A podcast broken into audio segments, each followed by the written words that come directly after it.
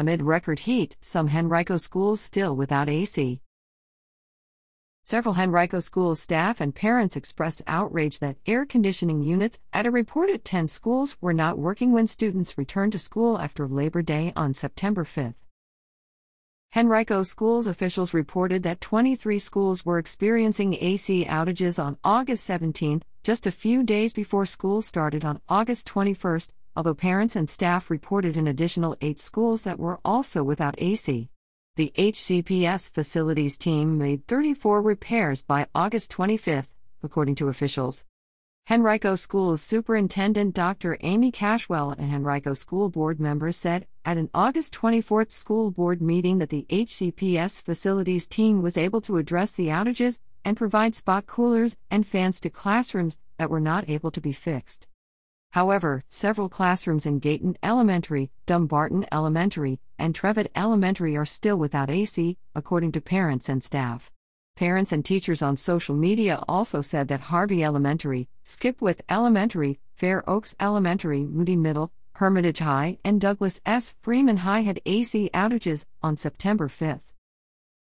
Henrico Schools spokesperson Eileen Cox, however, said September sixth that officially only two schools were impacted by A C outages, Gayton Elementary and Glen Lee Elementary. Gayton Elementary canceled all classes Wednesday and Thursday due to the A C issues. N B C twelve News reported that Gayton parents had said that temperatures in classrooms had reached eighty-eight degrees Fahrenheit. A Gayton parent, who asked to remain anonymous, said they were notified at one p.m. on September fifth by the school principal about the A C issues, which impacted their child's special education classroom. "I'm extremely upset. I wasn't notified until almost one p.m. today," they said. "And I'm just livid because my child has a lot of health issues and it's ninety-five degrees out today." Students were kept in school that day, but classes were canceled the next morning due to extreme temperatures, with a reported heat index of up to one hundred five degrees Fahrenheit Wednesday. The anonymous parent said that their child was clearly struggling with the heat when they came home Tuesday. "As soon as they got off the bus, they were like, cool. So I knew they were hot," they said. "I mean, my frustration is, my child's from the special education class, they can't express, I'm hot. I'm just super livid with the county right now." Dumbarton Elementary is also experiencing similar issues. H C P S parent Carrie Rose, who was the former vice president of Dumbarton's Parent-Teacher Association, said that temperatures were upwards of seventy-eight degrees Fahrenheit in several classrooms since A C issues were reported August eighteenth. "Unfortunately, conditions have not changed much. Many classrooms are still without functioning A C, she said. "Currently one of the classrooms is seventy-eight degrees with eighty percent humidity, and this is with a big chiller that has been placed in the room. As you can imagine, the students are having difficulty focusing due to the extreme temperatures in these classrooms." While principals at individual schools have contacted parents and staff, Henrico Schools has not put out an official statement notifying the community about these issues.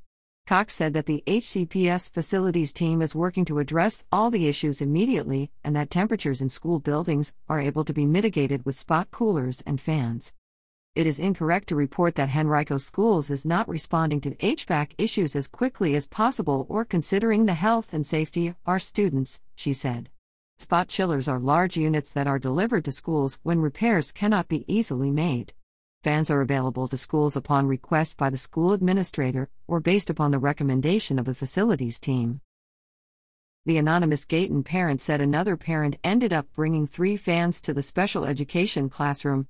Their child's teacher had fans on high, blinds closed, cool wipes, and water bottles, but there seemed to be a lack of coordination from the school, according to the anonymous parent. "I immediately called the front office and spoke to the front office person, and I was like, do I need to bring fans? And she was like, I don't know, they said. And I was like, well, is it really hot? And she was like, depends on who you ask." Another parent from Trevitt Elementary, who asked to remain anonymous, said the A C was not working in several classrooms since August fourteenth and expressed frustration that classes were not canceled.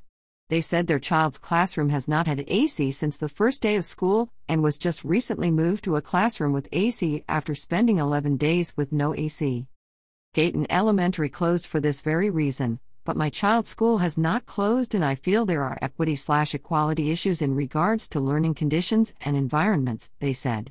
My child comes home every day exhausted and sweaty because they are learning in an unsafe environment, but also is so worried that they will be behind if they miss a day. An employee from Skipwith Elementary, who asked to remain anonymous, said that several classrooms did not have A C since the first day of school, but the issues were fixed September sixth. Parents have also expressed frustration about school communication being inconsistent, leaving parents in the dark about what is going on in their students' classrooms. The anonymous Gayton parent said they were only contacted by their child's teacher about the A C issues after school ended on Tuesday, but the teacher did send parents a picture earlier about something unrelated on the classroom communication app, leaving the parent confused. They're using a communication tool to communicate with parents, but not about the air conditioning being out, they said. The Gayton parent said that they were notified by their child's bus driver at seven twenty-eight a.m. on Wednesday, about twenty minutes after their child had gotten on the bus, that school buses were ordered to not pick up any more students and to take students currently on the bus back to their bus stops. They also received a message from the principal at seven thirty-five a.m., fifteen minutes before the start of school, that classes were canceled that day. Not only does this present safety risks for students whose parents may have already left for work, the parent said, but school staff were uninformed and confused about whether the school would be open that day. I called the school at seven twenty-nine and the school had no idea what was going on, they said. They're like, do what? They had no idea the school was happening today, they just said the principal was on the phone with the higher-ups trying to figure it out. While Cox said that the majority of A C outages were reported the week before school started August twenty-first, parents and staff said that A C issues have impacted schools for much longer, with staff reporting outages weeks or even months before school started. There were similar issues last year as well. One of the teachers actually passed out from heat exhaustion last year, Rose said about Dumbarton Elementary. There is no indication as to when the issue will be resolved, only that they are working on it, which has been the same response since last year. Concerned about the health of students and staff in the heat, parents and staff urge Henrico schools to make A C repairs more of a priority. I just want my coworkers and students to all get A C, the anonymous Skipwith employee said.